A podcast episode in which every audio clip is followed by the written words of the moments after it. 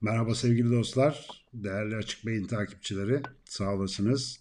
Cuma günleri 5 sorularda bizi hiç yalnız bırakmıyorsunuz. Demin baktım gene birçok bekleyen varmış ama bugün beklemenize daha da bir değmiştir diye düşünüyorum. Çünkü bugün uzun süredir sizin artık yazıp yazıp bizi darladığınız bir konuğumuz bizimle beraber olacak. Sağ olsun yoğun gündeminde bize vakit ayırdı.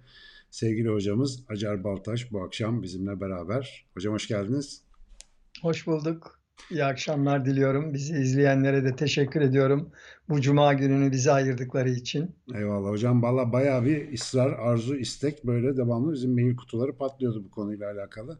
Ee, dolayısıyla sizin de kabul ettiğiniz için biz teşekkür ederiz. Ee, bizi özellikle böyle ikimizi bir arada görmeyi seviyorlar. Niye bilmiyorum. Birkaç oturumda da ben aldım böyle bir elektriği. Siz ne diyorsunuz? Yani e, konulara belki getirdiğimiz farklılıkların e, insanların e, zihinlerindeki sorulara ışık tutması veyahut da kendi yaşam repertuarlarında biriktirdiklerini e, kavramlaştırmamız ve onlarda ha duygusu yaşatmamızdan kaynaklanıyor olabilir. Muhtemelen. Ya zaten ben de böyle düşünüyordum ama böyle ifade edemiyordum. Aynen bir toparlama meselesi. Hep şey diyorum hocam hele özellikle bu devirde böyle bilgi çok yani insan işte internete giriyor bir sürü şey öğreniyor falan ama o bilgiyi galiba anlamlandıracak da birileri lazım. Yani böyle bir pakete toplayacak, onu bir hikayeleştirecek, anlaşılır bir e, işte anlatıya dönüştürecek birileri herhalde bu dönemde ekstra bir ihtiyaç gibi. Siz de bunu çok güzel yapıyorsunuz. Bir de bizim tabii nörobilim, nöroloji vesaire işlerinden de böyle bir muhtemelen e, söylemde bir ortaklığımız var. Siz de o konulara meraklısınız zaten. E, Benim akademik çıkış noktam o. Yani ben e, klinik nörofizyoloji doktorası yapmış bir psikoloğum ve bu e, alışılmış bir yol değil. Hiç Çünkü YÖK bunu kapattı önemli ölçüde. evet. E, dolayısıyla işte o arada bir de tabii çok Allah rahmet eylesin vizyoner, çok değerli bir hocayla, Nedim Zembilci ile, nörolog e, Nedim Zembilci ile 15 yıl gibi uzun bir süre e, onunla birlikte çalışma ayrıcalığım oldu diyeyim yani şansım oldu, fırsatım oldu değil. Onun ötesinde ayrıcalığım oldu. Çünkü üniversitede asistanlıklar işte belirli süredir. 2 sene, 4 sene. E, halbuki ben psikolog olduğum için e, onun yanında çok uzun yıllar e, kalma fırsatım oldu. E, dolayısıyla da e, düşünce sistematiği açısından, konulara yaklaşım açısından böyle bir e, avantajım olmuş oldu hayat karşısında. Belki Hı. sizde de ortak noktalarımızdan bir tanesi Evet budur. hocam. Ben özellikle şu anda veya daha sonra bizi izlediklerini ya da izleyeceklerini biliyorum. E, akademisyen dostlarımız, YÖK üyesi hocalarımız ve bu konuda karar verme durumunda olanlara da bir kez daha kulaklarına kar suyu kaçırmak babında şu üniversitelerde disiplinler arası gezmek isteyen insanları rahat bırakın demek istiyorum. Çünkü oradan öyle meyveler çıkıyor ki yani bilmem neden mezun olmazsan oraya giremezsin, oradan mezun olmazsan buraya giremezsin gibi bir şey akademiyanın zaten mantığına aykırı. İşte gezen insanlar güzel meyveler topluyorlar yolda. Onu da böyle hocam gibi elden geldiğince paylaşıyorlar. Bu hepimizin faydasına olan bir şey. Hocam bizim pardon programın ismi 5 soru. 5 soruda Acar Baltaş. Benim ilk sorum genellikle şu oluyor. Mutlu bir insan mıdır Acar Baltaş? Mutluluğu nasıl tanımlar ve bir daha gelseydi eğer dünyaya başka bir hayat yaşamak gibi bir arzusu olur muydu? Bu konudaki bir görüşlerinizi almak isterim açıkçası. Şimdi bu sorulara verilen klasik cevap e, hiçbir pişmanlığım yok. Aynı hayatı yaşardım. E, işte e, şunu söyleyebilirim. E, yani hele hayatımın bu döneminde e, bunu söylemekten ötürü büyük bir e, keyif alıyorum. E, gerçekten mutlu bir insanım. Ne güzel. Yani hele hayatımın bu döneminde iyice kendimle barışık bir insanım. Tabii ki bu bir yolculuk sonucunda oldu. Yani böyle başlamadım. Evet. Birincisi bu. İkincisi e, samimiyetle söylüyorum. Hayat sofrasından karnım tok kalkacağım. E, dolayısıyla e, şu sırada da yaptığım şey zaten mümkün olduğu kadar birikimlerimi e, kaleme dökmek ve mümkün olduğu kadar çok insanla paylaşmak. Yoksa bunların hiçbirinin bir ticari e, hedefi yok. E, onun verdiği de bir rahatlık var.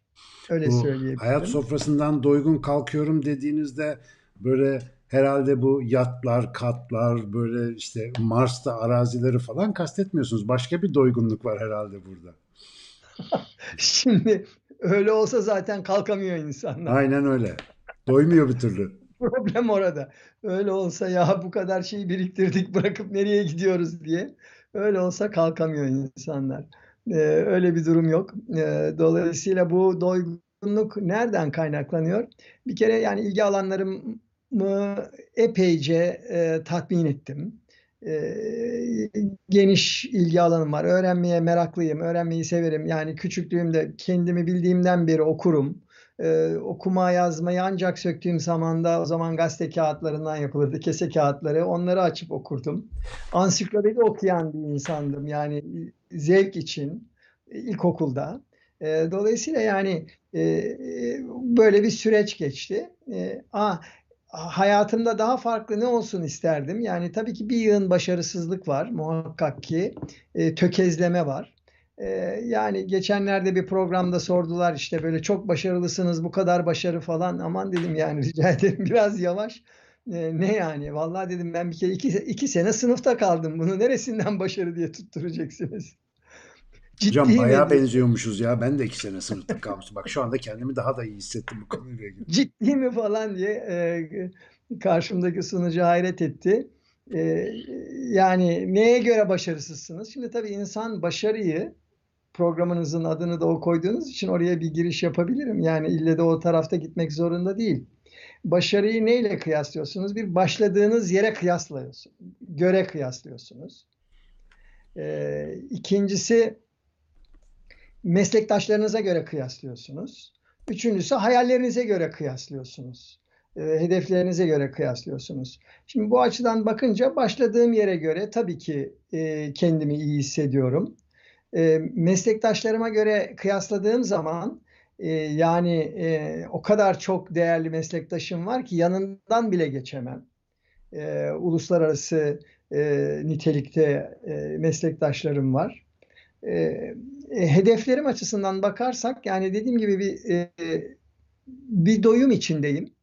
E, yazmış olmaktan, yansıtmış olmaktan, paylaşmış olmaktan, bir, bir takım şeyleri Türkiye'de ilk e, Türkiye'ye getirmiş olmaktan, ne bileyim 86 yılında stres kitabını yayınladığımız zaman ki yani eşim 1977'den beri onunla uğraşıyordu. 81'lerde kitabı yazmaya başladık. 86'da yayınladığımızda bize göre çok geçti ama yayınlayacak yayın evi bulamadık. Bu nereden çıktı dediler. E, 2001 yılın 2000, 1989'da Üstün Başarı kitabını yazdım. Bu e, eğitim hayatında ihtiyaç duyulanlarla tıp fakültesinde çok bilinenleri köprüleyen bir e, çalışmaydı. E, rahmetli İbrahim Arıkan'la MEF dershanesinde rehberlik servisinin kurulmasına aracı olurken ortaya bu kitap çıktı. Bu, bu rehberlik servislerinin el kitabı oldu. Daha sonra 91 yılında beden dilini, bedenin dilini yayınladığımızda e, yani bedenin dili elini kolunu hareket etmek olarak algılanırdı. E, artık bu kavramlar Türkiye'de hayatın bir parçası oldu. Şimdi hoşuma giden bir şey var. E, bu biraz dünyanın gidişinin, biraz şehirleşmenin etkisi. Gençler tarihin kendileriyle başladığını zannediyorlar. Dolayısıyla mesela bizim 86 yılında yazdığımız stres kitabında ki hala basılıyor. Bu kitapta işte gevşeme egzersizleri, derin dinlenme egzersizleri falan yani bugün tabii ki bu yeni bir isim vermeye, yeniden paketleme ve yeniden pazarlamanın uzantısı olarak mindfulness olarak pazara sunulmuştur. Dolayısıyla yani bunlara bakmak da e, arkama arkamıza yaslanıp eşimle beraber bakmak da ayrı bir keyif veriyor doğrusu. Tabii bu kadar işin müktesebatında arka planda da olunca şimdi daha bir eğlenceli geliyordur ortam herhalde. Hocam, Gerçekten öyle. Bu yani çok tehlikeli bir kelime olduğunu düşünüyorum ben bu devirde şu başarı kelimesinin. O yüzden de bunu bugün programın hani tanıtım şeyine koyduk internette. Sizin bir de bir özelliğiniz var. Ee, biraz böyle vicdanın sesi gibi konuşuyorsunuz. Yani bazen diyorsunuz ki hatta bunu söylüyorsunuz da rahatsız edici bir şeyler söylüyorsunuz. Ee, ve bu tabii ki yolda biriktirdiğiniz ve gördüğünüz şeylerle çok yakından alakalı.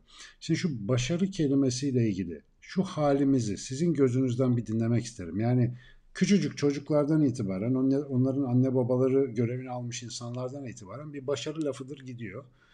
Ama kimse başarının ne olduğunu bilmiyor. Mesela Acar Baltaş başarılı bir insan diyebilmemiz için nasıl bakmamız lazım? Ya da başarısızlık diye bir şey var mı? O ne demektir?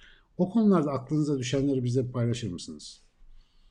Şimdi başarı da var, başarısızlık da var muhakkak.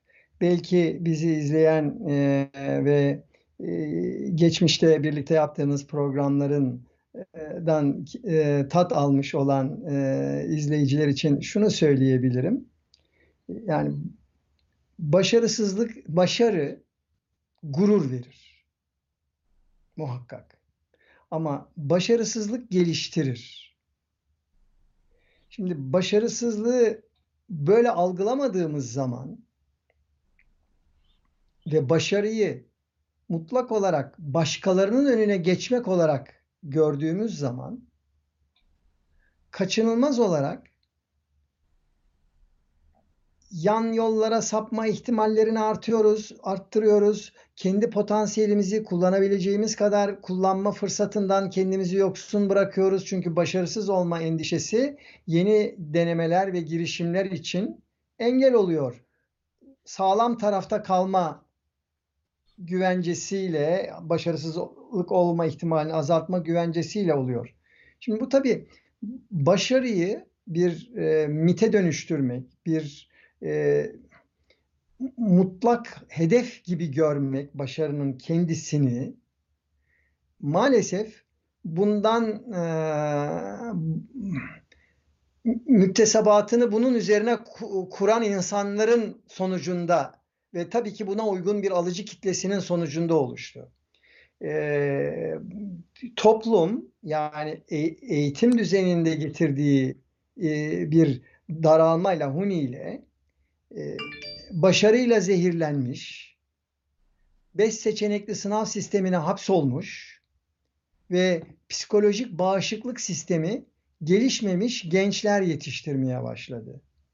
Şimdi e, şurada bir kitap okudum. Ee,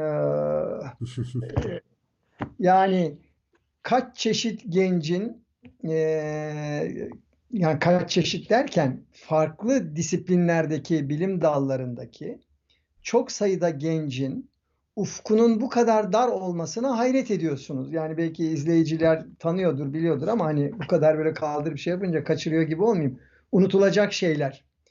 Ee, bunu elime almamın, e, okuma önceliğini almamın sebebi de e, izleyicilerden biri e, program duyurusu üzerine hayalini yorganına göre uzatla unutulacak şeyler. Ya bundan büyük keyif olur mu? Gönderme yapmış. Güzel. E, dolayısıyla yani başarının bir kere tek ve mutlak yol olduğu ve bu başarının da bir diplomayla sağlanacağı gibi inanılmaz büyük bir yanılgı var. Benim e, birlikte yaptığımız TED konuşmasında hatırlayacağınız bir e, metaforum var. Yani bir zirve düşünün 8848 metre Everest tepesi 16 yoldan çıkılıyor. 40 günde çıkılıp iniliyor. 30 ila 60 bin dolara mal oluyor. Yani bu işi yapan insanların e, ceplerinden, paçalarından para fışkırmıyor. E, ve bu insanlar yıllarca hem zihinsel olarak hem bedensel olarak bir zindelik sağlıyorlar hem de para biriktiriyorlar. Sonra bu yolculuğa çıkıyorlar. Az sayılmayacak sayıda insan bu yolda ölüyor. Ölenlerin cesetlerinin yanından geçiyorlar. Düşüyorlar, kalkıyorlar umutsuzluğa kapılıyorlar, vazgeçecek noktaya geliyorlar. Sonra zirveye varıyorlar. Zirveye vardıkları zaman herkesin yaptığı bir şey var. Bir kere yani zirvenin özelliği ne? Zirvede oksijen yoktur. azdır. Yani zaten çok az. Zirveler eğer 4000 metrenin üzerindeyse e, bir kere çıkarken tık nefes olursunuz. Ben bir kere 5000 metreye çıktım. Yani baş ağrısı nedir bilmem. Başım çatlayacak gibiydi. Evet. İki adım atamıyordum. Şimdi e, zirvelerde oksijen yoktur, azdır. Yer dardır, yaşanmaz. Yani zirve çıkmak ve inmek içindir bir kere. Kalınmaz zirvede. Hayat da böyle. E, oraya çıkınca mutlaka yaptıkları bir şey var. Bir resim çekiyorlar. Şimdi o çektikleri resim şanslılarsa arkası pırıl pırıl. Dağ, zir- diğer yani çevredeki e, Himalayaların diğer zirveleri gözüküyor. Çoğunlukla kar tipi fırtına yani böyle e, bir e, karaltının arasında şey bir e, bulutların arasında bir karaltı. Ama ben buradayım. Ondan sonra aşağı iniş başlıyor. Bu daha tehlikeli. Çünkü yorgunluk ve hedefe ulaşmış olmanın verdiği bir gevşeme var. Çıkış sayısı kadar kaza inerken oluyor. Sonunda bu insanlar aşağıya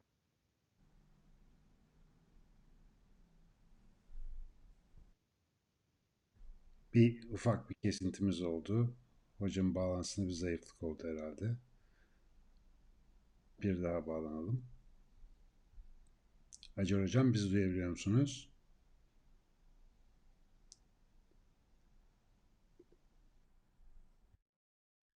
Tekrar bağlanıyoruz arkadaşlar şimdi.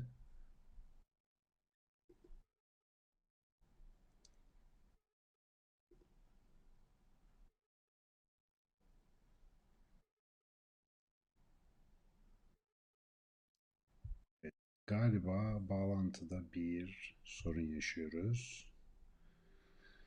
Tekrar buraya dönelim. Yayın dondu. Ben donmadım herhalde değil mi? Biz devam ediyoruz ama Acar Hoca bir bağlantısı düştü. Kendisini tekrar almaya gayret edeceğim.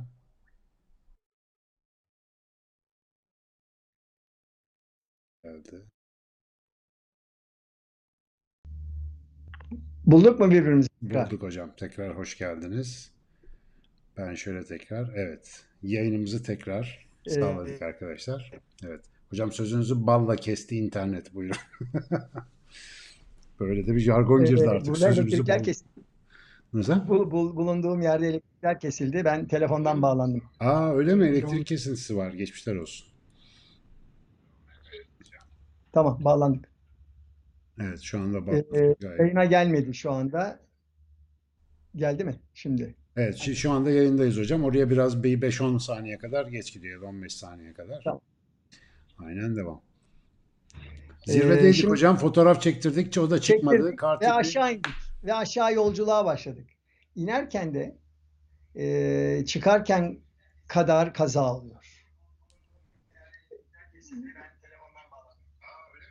Şey yap- devam ediyoruz. S- sonra bu insanlar aşağı iniyorlar. Bu insanlar aşağıya indiği zaman farklı kelimelerle de olsa hepsi aynı şeyi söylüyor. Diyor ki bu farklı bir yolculuktu. Zannedildiği gibi fiziksel, bedensel bir yolculuk değildi. Bu esas olarak zihinsel ve ruhsal bir yolculuktu. Evet. Ben artık değiştim, dönüştüm. Şimdi bu insanların bir bölümü motivasyonel konuşmacı oluyor. Bu yaşantılarını paylaşıyorlar. Ee, bir bölümü kitap yazıyor. Bir bölümü de bulunduğu toplan, topluluklarda hayatının sonuna kadar sorulduğu zaman bazen de sorulmadan bu yaşantılarını paylaşıyor. Doğal olarak yaşla beraber kazandıkları bütün e, fiziksel özelliklerini kaybetseler de kazandıkları zihinsel ve duygusal zindelikleri, ruhsal zindelikleri hayatları boyunca ona eşlik ediyor. Şimdi bir başka yolculuk düşünün. Bir helikopter geliyor. Çevreyi kolaçan ediyor. Uygun bir yere iniyor. Zirvenin biraz ötesinde. Zirve çünkü uygunsuz. Sonra birkaç kişinin yardımıyla esas oğlan veya esas kız uçakta şeyden helikopterden iniyor. Biraz yürüyor ve o zirveye çıkıyor. Etrafındakiler işte bir resmini çekiyorlar, alkışlanıyor ve tekrar inip helikopterle dönüyor. Sonra bu iki insanın yolu hayat içinde bir yerde kesişiyor. E diyor ki aa bak benim zirvede resmim var. Öteki diyor ki benim de zirvede resmim var. Şimdi bunlar diploma. Zirvedeki resimler diploma. Arkadaşlar bak burayı yazın kenara. Evet hocam. Bun- Bunlar diploma. Şimdi bu iki insanı birbiriyle kıyaslayabilir misiniz? Bu iki insanı birbiriyle kıyaslayabilir misiniz? Benim gençlere anlatmak için en çok gayret ettiğim şey bu. Sizin için meslek hayatınız, hayatınız, iş bulma imkanınız diplomayı aldığınız zaman başlamayacak. Oraya kadar kat ettiğiniz yolculukta ne biriktirdiyseniz diploma bir pasaport. İş görüşmesine davet edilmek için, e, pasaport sınırı geçmek için, bu iş görüşmesine davet edilmek için bir pasaport. Dolayısıyla bu kadar buna takılmayın. Yani çünkü biliyorsunuz sınava bir ay, iki ay kala işte hocam çocuklar çok kaygılı e, gelir misiniz, konuşur musunuz? Biraz kaygılarını dağıtın, onları motive edin. Meslek hayatımın başında e, büyük bir aymazlıkla bu davetleri kabul ederdim. Böyle bir şey yok yani. Var mı böyle bir şey? Şimdi şimdi bu davetleri yıllardır kabul etmiyorum. E, beni çağıracaksanız sene başında çağırın diyorum yani. Eylül, Ekim, Kasım'da gelirim ama e, Nisan'da, Mayıs'ta, Haziran'da gelmem. Sınavdan bir hafta 15 gün kala çocukların kafasını dağıtmaya. Çünkü ben motivasyonel konuşmacı değilim. Ben de gidip terörize ediyorum zaten hocam. Eğer gidersem öyle ya ne sınavı falan modunda bir konuşma yapmam. Hocalar pişman oluyor beni çağırdığına zaten. Benim zaten sicil bozuk o konuda. Yani biraz da çağıranlar onu bilerek çağırıyorlar zaten. Tabii tabii. Ha, yani buradaki kritik nokta işte o o yolculuğu yapabilmek. O yolculuğun içinde ne var? İşte biraz evvel e, başarıyla zehirlenmiş, 5 seçenekli sınav sistemiyle esir alınmış, psikolojik bağışıklık sistemi gelişmemiş derken işte o psikolojik bağışıklık sistemi tarafı. Psikolojik bağışıklık sistemi hayat içinde gelişiyor ve bir yaşından başlayarak gelişiyor. Onu Bir biraz yaşında. hocam, onu biraz açalım. Çünkü özellikle bu şimdi son dönemde de bu pozitif psikoloji alanında falan bu resilience falan meseleleri işte bu duygusal istikrar, yılmazlık falan konuları çok konuşuluyor. Ve insanlar hemen en ufak üfürmede dünyaları başına yıkılabiliyor. Dediğiniz gibi 20'li yaşlarına ulaşmamış çocuklar dünya tarihinin en kötü dönemini yaşadığımızdan emin. Ya da işte bir tat alıyorlar dünyanın lezzetini yaşadığını sanıyor. Bir acı çekiyor dünyanın en büyük işkencesini çektiğini düşünüyor. Hocam bu nasıl gelişir? Yani bu bu immün sistemi nasıl geliştireceğiz bu bağışıklığı? Şimdi e, doğrusu e, bu gençler e, anne babalarının kurbanları. Çünkü e, e, geçen hafta ebeveyn zirvesinde bir konuşma yaptım. O konuşmadan önce de bir tweet attım. Dedim ki yani birazdan ebeveyn zirvesinde konuşacağım. Vereceğim ana mesaj şu. Çocuğunuzun yapabileceği hiçbir şeyi parantez içinde bir yaşından başlayarak onun için siz yapmayın. Nokta. Ana mesaj bu.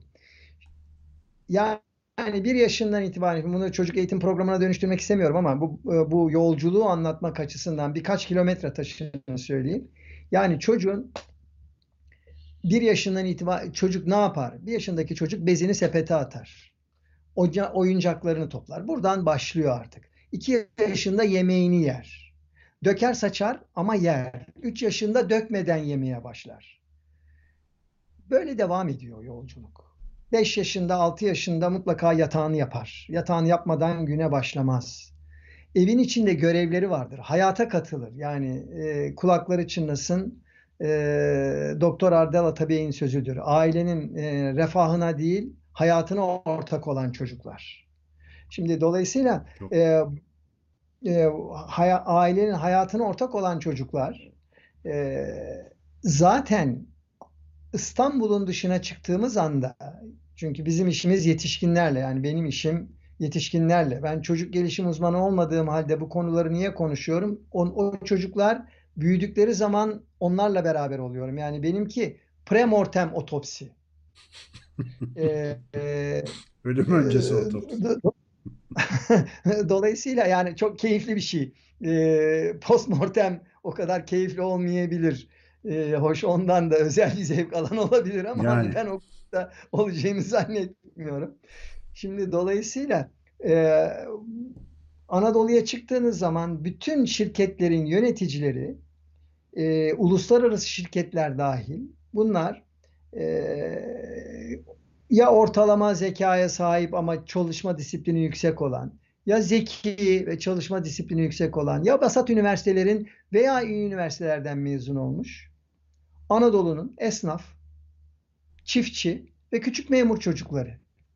Bunlar hayatın bütününde ailenin hayatının içinde yaşamışlar. Refahında değil. Ve sahip olduklarının kıymetini bilmişler. Yani işte her zaman söylemeye çalıştığım yani teksin, biriciksin, bir tanesin. Bir kere biraz evvel sizin söylediğiniz yaşadıkları mutsuzluğu dünyanın sonu zannediyorlar. Mutluluğu en büyük zevki zannediyorların arkasında o var. Bir şey yaşamıyorlar ki yani ailenin görevi çocuğun hayatını kolaylaştırmak oluyor. Ailenin görevi çocuğun hayatını kolaylaştırmak. O zaman e, çocuğun önündeki bütün engeller, gencin önündeki bütün engeller ailesi tarafından çözülüyor. E, yani ben Mart ayının 17'sinde son uçakla Türkiye'ye geldim. E, eşim Londra'daydı bir kurs için. Ben de ona bir süreliğine ziyarete gitmiştim. Ay, o ay sonunda dönecekti. E, ve gidişattan e, bu işin böyle olmayacağını ben beşinde gitmiştim Mart'ın. Onun da bu iş böyle gitmeyecek, söylendiği gibi olmayacak. Bu bir pandemi dedi. Çünkü o halk sağlığı alanında uzman bir insan. Ailesi de bu salgın hastalıklarla uğraşmış hep. Ve biz ben hızla uzaktan çalışma, uzaktan yönetme kitaplarını topladım ve işte dönüş hazırlığımızı yaptık. Son uçakla geldik. Yani 25'inde falan verdiğim ilk webinarda dahi şunu söyledim. Dedim ki 1880, 1890, 1900 yıllarında Osmanlı toprağında doğmuş bir kadın ve erkek olarak kendinizi hayal edin. Neler yaşamış olurdunuz? Bir kere Anadolu'ya gelmek için vereceğiniz mücadeleyi düşünün. Bir, yolda tecavüzler, hırsızlıklar, cinayetler, kayıplar, hastalıklar, ölümler. Geldi Anadolu'ya. Ondan sonra ne var? Bir kere bir bölümü erkeklerin Trablus'a gidiyor. Orada e, Almanların ihanetine uğrayıp İngilizlere rehin bırakılıyorlar. Hayatta kalanlar yani geriye getirmek külfetli olduğu için onları orada tutuyorlar. İngilizlerin eline esir düşenler kör ediliyor vesaire. Bir bölümü din kardeşlerimiz tarafından Arabistan Yarımadası'nda sırtından bıçaklanıyor, hançerleniyor, ihanete uğruyor. Bir bölümü Palandöken dağlarında bir gecede 90 bin kişi. Bir bölümü Çanakkale'de ki ben bir Çanakkale gazisi torunuyum. 250 bin kişi. Benim dedem Malul Gazi'ydi. Bir kolunu kaybetmiş. Biz yani onun kolunu kaybetmesine üzülürdük. Halbuki varlık sebebimizin onun kolunu kaybetmiş olması olduğunu yıllar sonra anladık. Şimdi ondan sonra bütün bunlardan sonra bir de Kurtuluş Savaşı veriliyor. Yani yokluk içinde yurt e, Kurtuluş Savaşı veriliyor. Yani zihinde canlandırmak için şunu söyleyeyim. E, 13 Kasım 1918'de e, işte bu gemiler Boğaz'a yavaş yavaş giriyorlar. Mart 1919'da resmen işgal e, ilan ediliyor. Önceki fiilen. Ne zamana kadar? 6 Ekim 1923'e kadar. 4 sene 11 ay bu şehirde yaşayan insanlar tecavüze uğruyor, aşağılanıyor, e, hırpalanıyor, e, e, yüksek rütbeli askerler düşük rütbeli erlere erler dahil selam vermek zorunda bırakılıyor ve bu insanlar Yunan, İngiliz ve Fransız bayrakları altında yaşıyorlar. 4 sene 11 ay büyük bir utançla. Ve bunun sonunda onları ayakta tutan bu süreçte bir tek şey var. 23 Nisan 1920'de Ankara'da açılmış olan meclis. Sonra Cumhuriyet, Lozan falan sıfırdan yokluk Ege'de erkeksiz köyler var. Katledilmiş. Ölen yaşlı erkekler e, kadınlar tarafından yıkanıyor. Bunlar vaka ve bu olmadı olmayacak bir şey. Ve ve bu bu ülke kalanlar fakir ama gururlu bir cumhuriyet kuruyorlar. 1950 yılına kadar Osmanlı İmparatorluğu'nun borçları ödeniyor. Ben ne anlama geldiğini bilemem. Mahfi Eğilmez'in yalancısıyım. 600 milyar dolardır diyor ödenen paranın bugünkü karşılığı. Eski Türkiye. Şimdi bunlar yaşanıyor. Yani büyük dedelerimizin, büyük annelerimizin payına düşenler bunlar. Bizim payımıza düşen ne? Evinde otur, maske tak, sosyal mesafeni koru, tatile mümkünse gitme. Ya hakikaten bu dünyanın sonu. Az ye Şimdi kilo alma, çok tüketme, telefonunu bir 6 ay daha uzun kullan. Bunlar Şimdi bu bir cephesi. İkincisi gene veri üzerinden gidelim. Konda'nın Bekir Ağırdır'ın ki bu yani e, seçimleri en doğru tahmin etmiş olan e, ciddiyetine en güvenebileceğimiz insanlardan bir tanesi. yakında kendisini de burada ağırlayacağız inşallah hocam. Böyle bir sohbetimiz olacak. e, Çok memnun olurum. E, Ben de katılırım. E, Çok yeni bir kitabı var. Hikayesini arayan Türkiye diye. Onu da hararetle tavsiye ederim. E, Şimdi Türkiye'deki insanların, e, ailelerin yüzde 82'si imkanım olsa çocuğumu yurt dışında okut, yurt dışına gönderirim diyor. Yüzde 70'i imkanım olsa yurt dışında yaşarım diyor. Nerede sorusunda yarı yarıya Avrupa, biraz Amerika, Müslüman ülkeler yüzde dört buçuk. Şimdi insanların çoğunun gittiği Avrupa'ya bakarsak gençlerin büyük anneleri, büyük babalarının yaşadıklarını düşünün. Savaşları, toplama kamplarını falan bir yana şehirde yaşayanları düşünün. Siren çalıyor, evlerine giriyorlar. Ee, şey sığınağa giriyorlar. Çıktıklarında evlerini bulamıyorlar, şükrediyorlar. İyi ki içinde değildik diye. Sonra hayatta kalıyorlarsa, hayatta kalıyorlarsa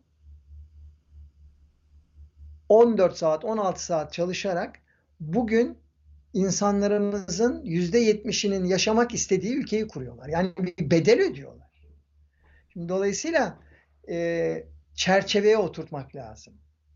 Biliyorsunuz karanlık, soğuk, depresyon sebebidir.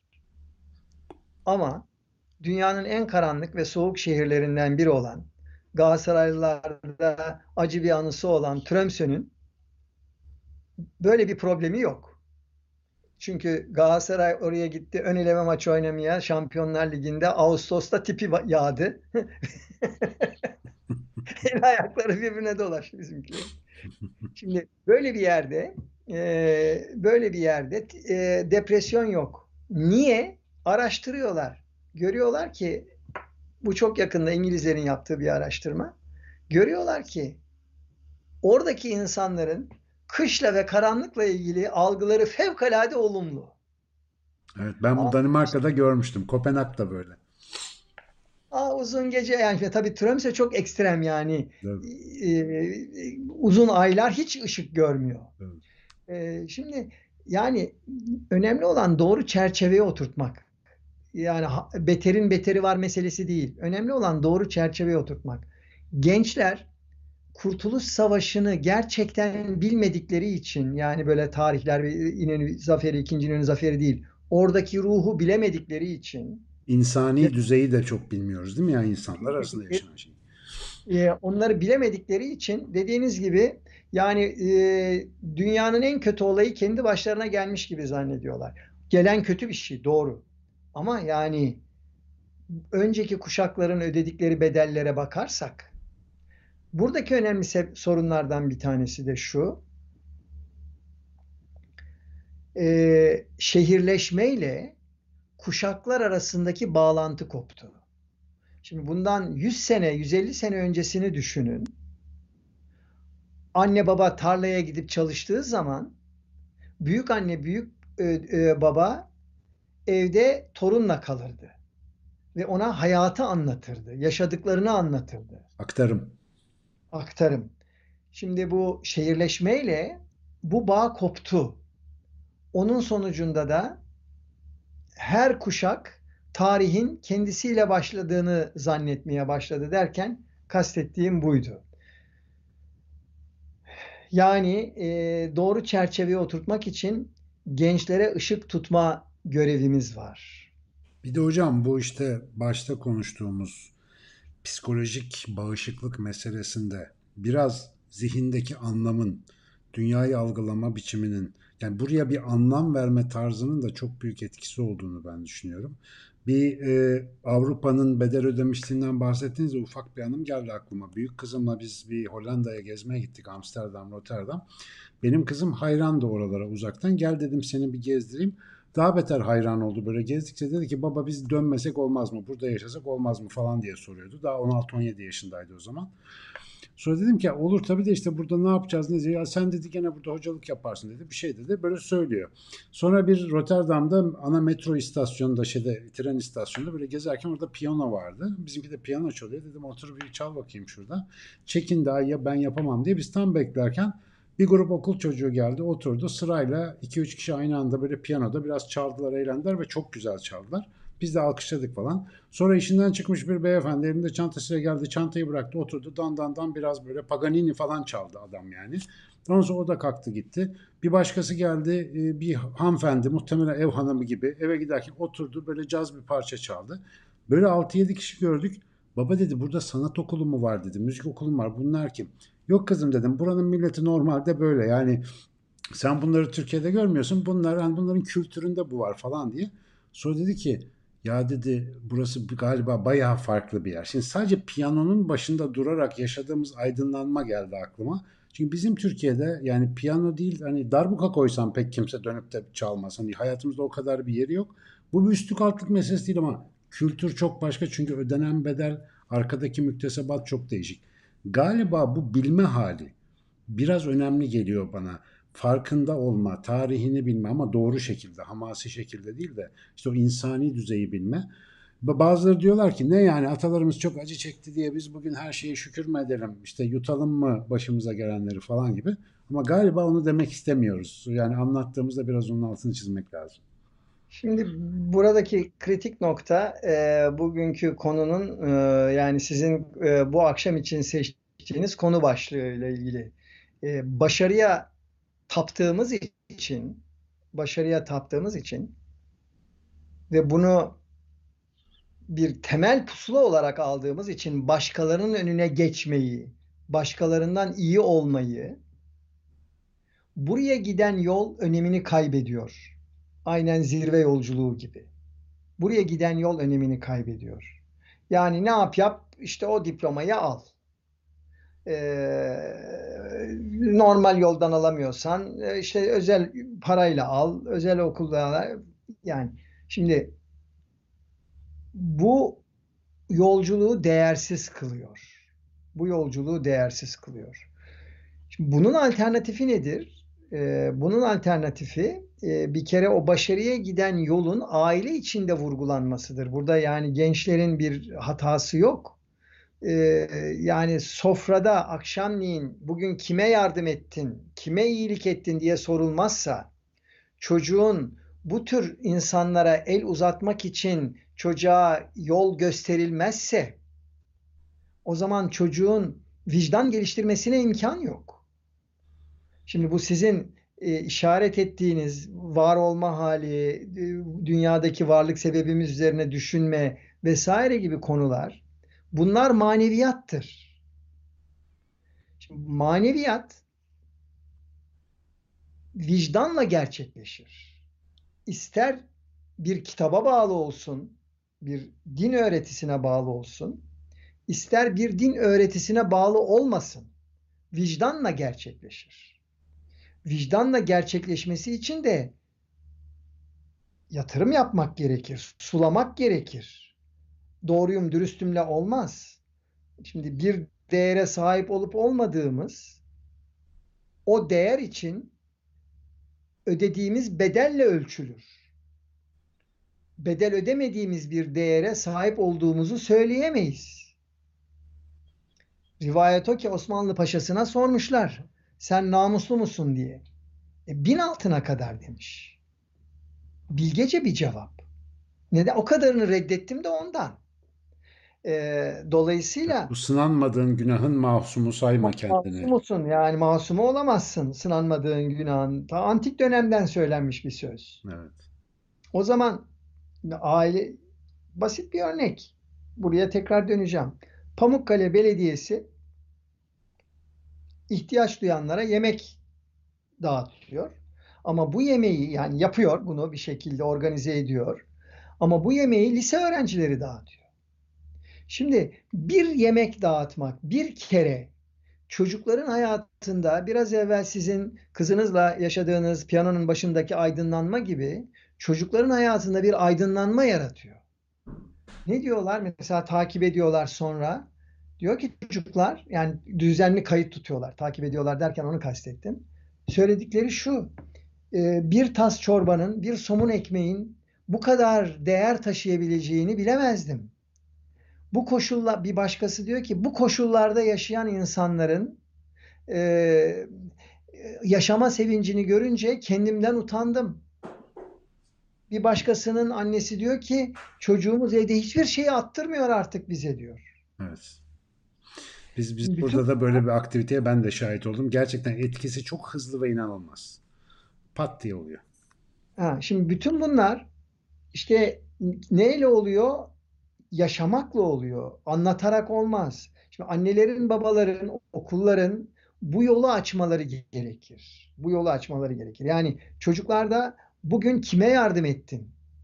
Bugün kime iyilik yaptın?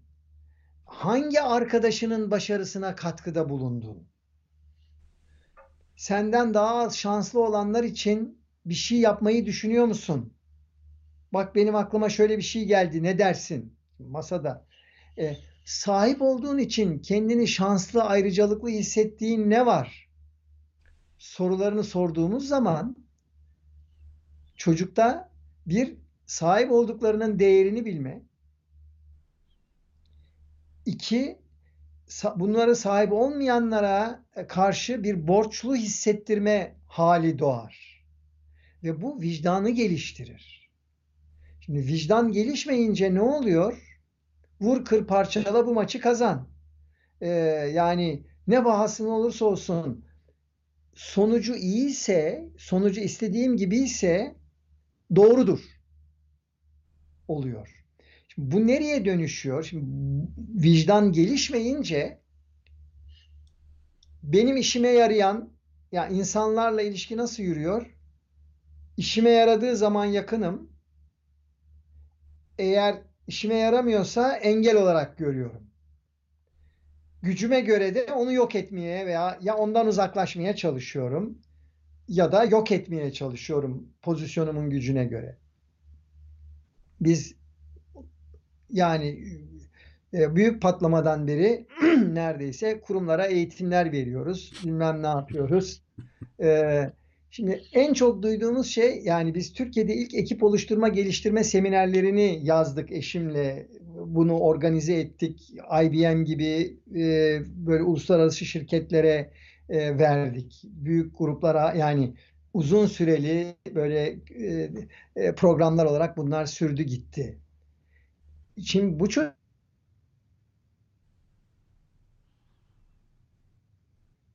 Evet, bugün bağlantı bizi çok sabote etti arkadaşlar. Hoca bir daha düştü. Bakalım tekrar bağlayacağız şimdi. Bağlanabildik mi acaba?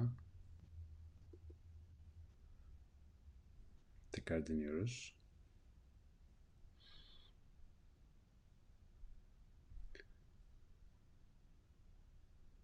Evet.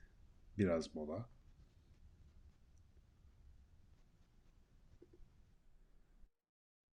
Tekrar bağlantı kuralım.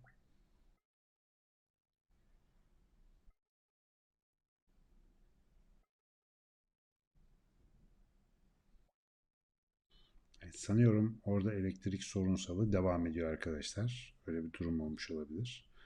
Yalnız yani buraya kadar olan kısımda bile yani hakikaten Acar Hoca ile konuşmak her zaman zevkli. Özellikle bu konuları konuşmak çok zevkli. Bir de böyle bizim birlikte olduğumuz organizasyonlarda biraz şey tabii yapılandırılmış oluyor. Belli sürelerimiz oluyor. İkimiz ayrı ayrı konuşuyoruz. Ancak aralarda sohbet edebiliyorduk.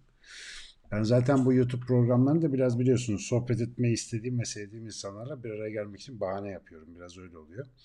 Acar Hoca da onlardan biri. O da yoğun. Biz de biraz fazla yoğunluk içerisinde görüşemiyoruz. Hocam geldi tekrar. Kendisini tekrar. Tamam ben arayayım dedim. Evet, yeniden buradayız. Tekrar hoş geldiniz. Tekrar hoş bulduk. Evet, buyurunuz Ee, hocam. Yani e, bu soruların sorulması çocukta vicdan gelişimine imkan sağlıyor. Ve bu neye sonuç veriyor? Bir kere kendinden başka insanların varlığı ve o insanlara karşı borçlu olduğu duygusunun oluşmasını sağlıyor. Şimdi vicdan normal olarak azap vermek için var. Vicdan azap vermek için var. Adı üstünde vicdan azabı diyorsunuz zaten hep. Veya hatta vicdan azapta gerek diyoruz. Evet. Vicdan azapta gerek diyoruz. Ya rahatlatan vicdan olmaz. Zaten bir şey doğru mu yanlış mı diye düşünüyorsanız, ahlaki mi değil mi diye düşünüyorsanız büyük bir ihtimalle değildir. Soru Ee, işareti olmaması lazım yani bu işlerde. Çünkü- Ha, şimdi mesela geçen benim verdiğim bir örnek vardır. İşte bir zaman önce e, Gökhan Gönül e, rakibine yaptığı hamle üzerine hakem onu attı dışarıya rakibini. E, daha maçın başında olmasına rağmen daha maçın başında olmasına rağmen e, 30. dakikalarda falan döndü. E, bana değmedi dedi. Şimdi yani bunu yaparken e, bunu düşünmüyor. Bunu düşünse söylemez. Şeytan karışır. Şimdi bu işte içselleşmiş bir anlayış. Evet. Aynı şekilde benim yeğenim motor sporlarıyla uğraşır. E, saate karşı yarışıyorlar. Milli Olimpiyat Komitesi'nin e, işte en centilmen sporcu ödülünü aldı iki sene önce. E, bir kaza görüyor ve duruyor. Dayı düşünmedim bile diyor. Yani düşünmedim bile. Yoksa geçip gidebilir. Çünkü bir saniye çok değerli falan. Şimdi dolayısıyla içselleşmiş ahlak anlayışı içinde işte düşünmeden doğruyu yapmak var. Bu değerlerle ilgili bir şey. Bu Şimdi eskilerin hocam hal olması denen şey herhalde. Bize sizde hal olmalı o. Ama o Evet, biraz da herhalde hal- erkenden başlayacak, zaman da alacak bir süreç yani. zaten erkenden işte zaten aileler derken kastettiğimiz o. Ha, şimdi aydınlar da toplumun vicdanı. Onların da topluma azap vermesi beklenir. Şimdi topluma azap vermeyen, otoriteyle bütünleşen, adaletsizlikleri onaylayan, onlara gerekçe uyduran, işime yarıyorsa doğrudur anlayışı bu. En tehlikeli anlayış bu yani. İşime yarıyorsa doğrudur, adildir. Ona da zaten bir kılıf uydurulur. Bunlar en tehlikeli yani. Bunlara zaten aydın denmez. Herkes kendi kafasından bir şey söyleyebilir. Dan Ariely'nin bildiğiniz gibi harika bir kitabı var. Akıl dışı. Dürüst olmamak konusunda dürüst gerçek. Hı. Ee, dolayısıyla o, orada her insanın içinde hem e, durumun kendine sunduğu avantajlardan faydalanmak hem de kendini aynaya baktığı zaman saygın, düzgün biri olarak görme e, ihtiyacı var, eğilimi var. Hani bu Anadolu'da hem karnım doysun hem somunum tam olsun hesabı. Ee, buradaki kritik nokta şu. Mesela onun e, yaptığı geniş bir araştırma var. E, biliyorsunuz yani insanların yaptığı hile miktarını saptadığı e, bir düzen kuruyor.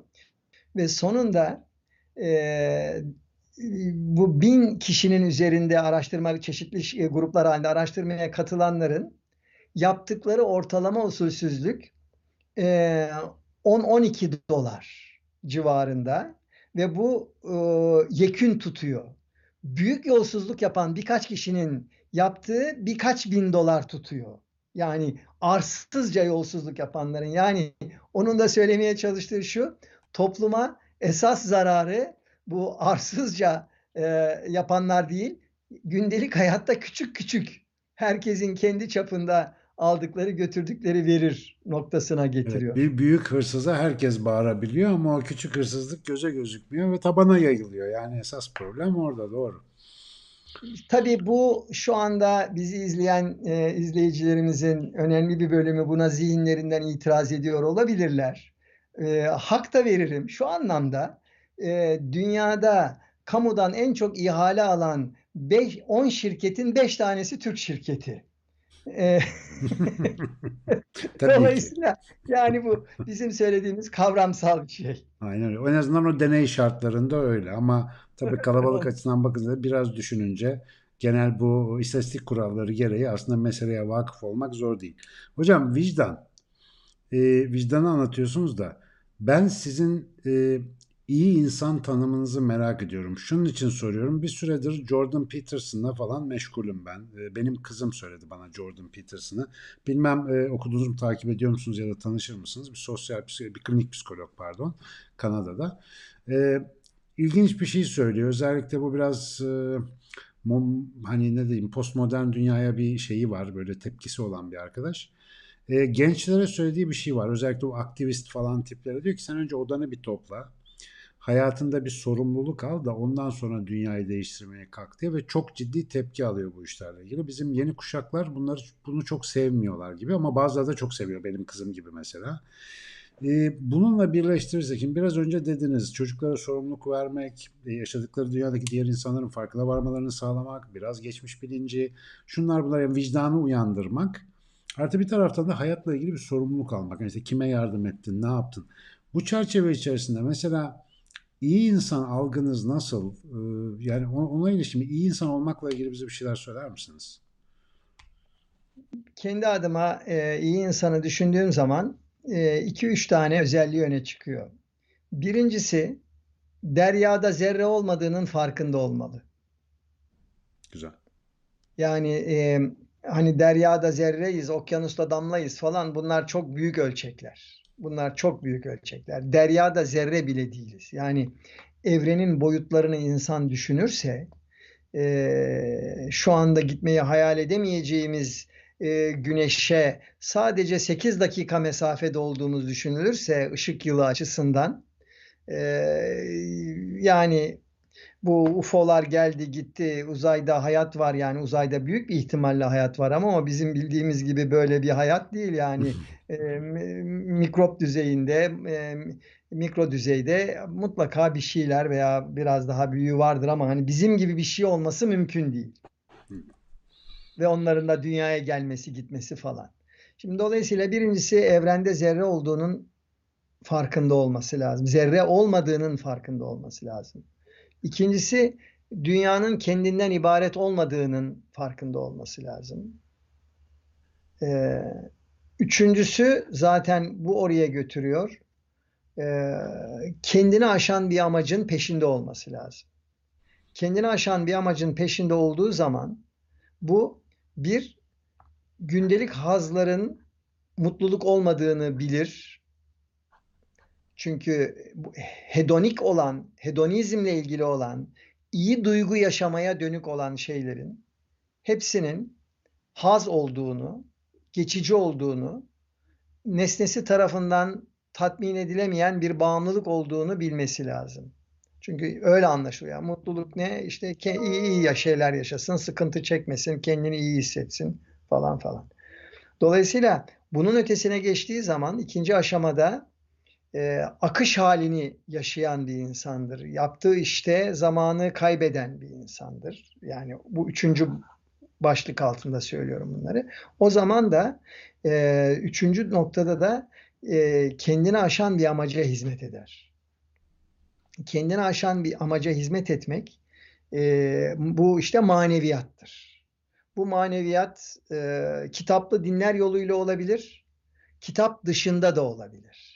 Yani vicdanla olabilir, farkındalıkla olabilir. Çünkü insanlar doğdukları andan itibaren yani işte hep insanlar bir arada yaşamış, toplu yaşamış malum.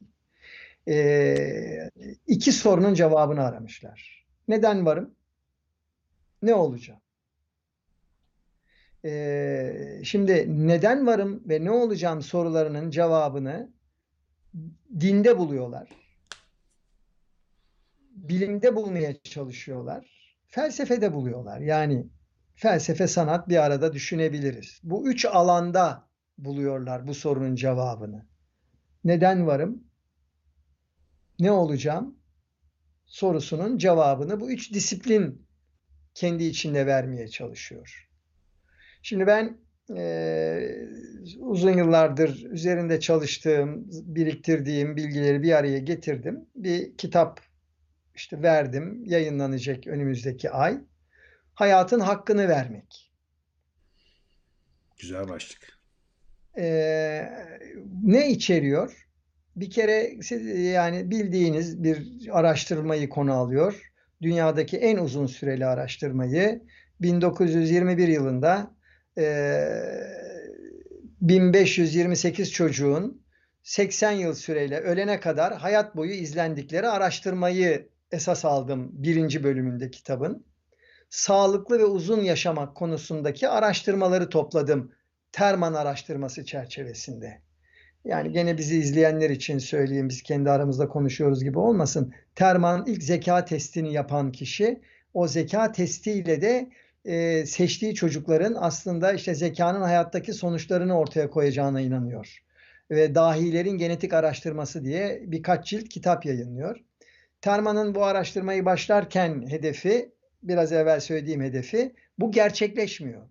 Yani onun zannettiği gibi ne Nobel alanlar, ne Oscar alanlar, ne bilim adamları, ne e, işte en zenginler, ne akademisyenler bu gruptan çıkmıyor.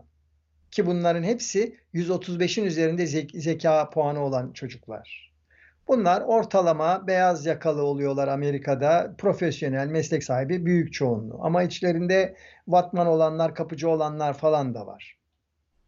Yani zeka hayat başarısı konusunda temel bir belirleyici değil. Ee, şimdi bu araştırmadan yola çıkarak modern araştırmaları da toplayarak e, ben sağlıklı ve uzun yaşamak. İkinci bölümde mutluluk. Bunun dışında mutlulukla ilgili olarak topladım. Mesela e, tekrar tekrar doğrulanan bir şey var. İnanç sahibi olmak. E, hayatı daha sağlıklı yaşamaya imkan veriyor ve daha uzun tabii ki sağlıklı yaşadığı için de daha uzun yaşamaya imkan veriyor. Kadınlar için bu daha büyük bir avantaj sağlıyor. Yani kadınlara daha fazla avantaj sağlıyor. Ama e, inançlı olmak, dindar olmak, dini kitapları okumakla ilgili değil. E, topluluğa katılmakla ilgili. Topluluğa katılmakla ilgili. Hocam bizim, bizim ülkede çok kafamın bozulduğu bir şey var. Hep söylerim. Siz buradayken de söyleyeyim. Yani bir televizyon programında söylemiştim. Din cinsellik gibi işler yolunda gitmeyince çeneye vuran bir şey. Yani yapamıyorsan sürekli anlatıyorsun. Şimdi din de böyle bir yerde çok konuşuluyorsa bu yani demek ki yaşanmıyor ki millet birbirine ayar vermeye çalışıyor. Biraz böyle. Maalesef bu hikayede de biraz sınıfta kalıyoruz gibi sanki. Ne dersiniz bilmem ama. Ee, yani e, bu, bu, bu alanlar mayınlı alanlar. Ee, ben e, haddimi aşmak istemem ama e, en önemli özelliği bunu kendi dilinde okumuyor olmamız e, ve bunu kendi amacına e, e, alet eden insanların yalanlarına inanıyor olmamız. Maalesef. İşte zaten gayet güzel. E, An, anlamı bir, ritüele anlamı ritüele kurban ederek maalesef evet. belki de en büyük fırsatı kaçırıyoruz. Sevgili hocam ya saatler su gibi aktı ama ben size bir şey daha diyeceğim. Bu daha önce yapmadığım bir şey de e, ben dün akşam e, işte yatarken uyumadan evvel ya yer dedim Hacer Hoca ile konuşacağız. Acaba ne konuşsak falan diye böyle aklımda çevirirken uyuyakalmışım. Sabah uyanır uyanmaz bana nadir olur. Aklıma bir aforizma geldi. Benim şurada bir tane defterim var. Şu burada hep durur. Böyle sabah falan aklıma gelen acil şeyleri buraya yazarım. Aklıma gelen metafor şuydu. Sizinle ilgili olduğunu düşünüyorum. Yorum isteyeceğim. Böyle rüya yorumu gibi olacak ama bu rüya değil. Yani uyanır uyanmaz aklıma gelen bir şey. Dedim ki bir eğlence bir oyun parkında. Ziyaretçi insanlar. Orada bakarsınız görevliler vardı ziyaretçiler. Kimler en çok eğleniyordur diye baktığımızda kaçınılmaz olarak ziyaretçilerin çok eğlendiğini görürsünüz. Çünkü ziyaretçiler geçicidir. Gelecektir ve oradan gidecektir. Oranın sorumluluğu, yükü onların sırtında değildir. Ama oranın işletmecisi, oranın görevlisi, güvenliği bilmem nesi onlar ciddidir. Eğlenmezler hatta biraz canları bile sıkkındır. Ben biraz sanki yaşadığımız hayatı bu iki şey arasında yaşayabilirmişiz gibi geliyor. Yani bir eğlence parkında yani oradan geçici olduğumuzun farkında olarak buradan eğlenerek geçmek de mümkün. Ama bir de böyle buraların bütün derdi bana ait falan filan diye böyle kasarak da burada ömrü tüketmek de mümkün. Ne dersiniz? Bence sizden ilham oldu gibi oldu. Şimdi valla benden ilham olmasının şöyle bir sebebi olabilir. Ben e, öğrencilik yıllarımda dört buçuk yıl Galata Kulesi'nde çalıştım. E, orasının ilk açıldığı zaman İstanbul'un en gözde eğlence mekanıydı. Oranın takdimcisi ve diz jokeyiydim. E, o tarihlerde bu çok istisnai bir şeydi. Diz jokeylik falan hangi ata biniyorsun derlerdi adama.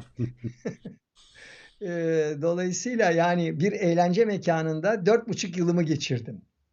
E, ve orada bu iki e, bu söylediğiniz şeyi gayet e, açık olarak yaşadım.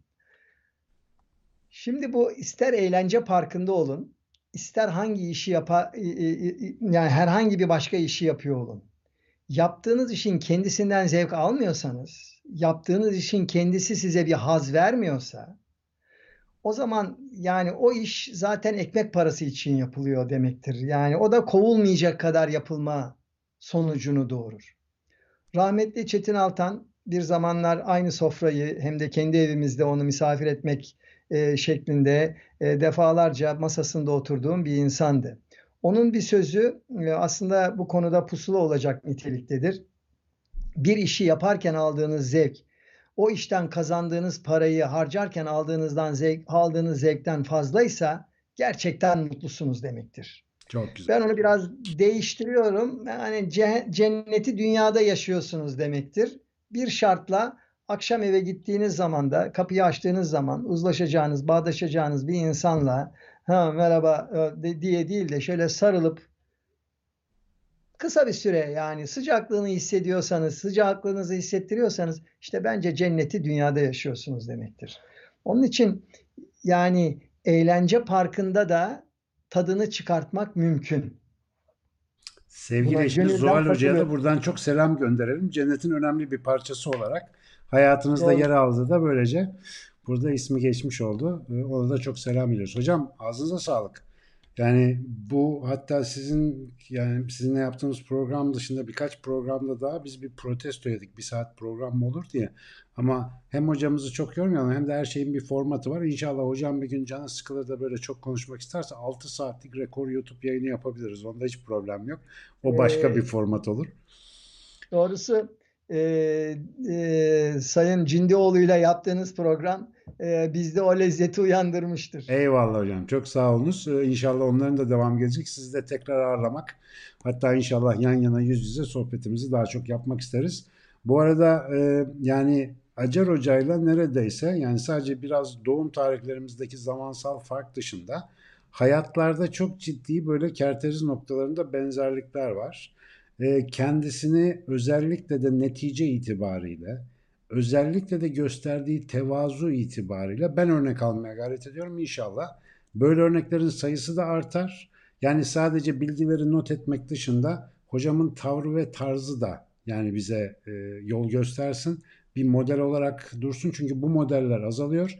Hiç unutmam ilk birlikte yaptığımız konuşmada ben biraz tabii gergindim. Böyle Acar Hoca ile beraber yan yana oturuyoruz. Bir de ondan önce ben konuşacağım. Şimdi ya koca Acar Baltaş ben şimdi yani bir yanlış yapar mıyız falan gibi mevzular da çakışıyor. Yani sağ olsun kendisi o kadar güzel bir geri bildirimde bulundu ki bana o gün bugündür o gazı ben cebimde taşırım devamlı. Çok güzel şeyler söylemiştiniz. Bu tamamen işte hayat bilgisi, hayat görgüsü bir e, dediğiniz gibi e, hayat sofrasından doygun kalkma niyetinde olan bir insanın tavrı herhalde böyle oluyor diye düşünüyorum. Sağ olun, var olun. İki konuk oldunuz. Her zaman sohbete, muhabbete bekleriz. Fazlasını hak ediyorsunuz. Ee, başarılar diliyorum, sağlıklar diliyorum. Ee, ne diyelim o zaman sosyal mesafenizi koruduğunuz, sevdiklerinizle bağlarınızı güçlendirdiğiniz e, sağlıklı günler diliyorum. Eyvallah. Çok teşekkür ederim hocam. Sevgili arkadaşlar, size de akşamınızı, bu saatinizi ayırdığınız için çok teşekkür ediyoruz. İnşallah her hafta buradayız. Kanala abone olmayı, takip etmeyi unutmayın. Başka konuk istekleriniz olursa onu da bilirim. Bak siz istediniz. Acı Hoca'yı davet ettik. O da geldi sağ olsun. Burayı daha eğlenceli, daha böyle bir fikir ortamına dönüştürmek için elimizden geleni ardımıza koymayacağız. Sağlıcakla kalın efendim. Herkese hayırlı akşamlar olsun.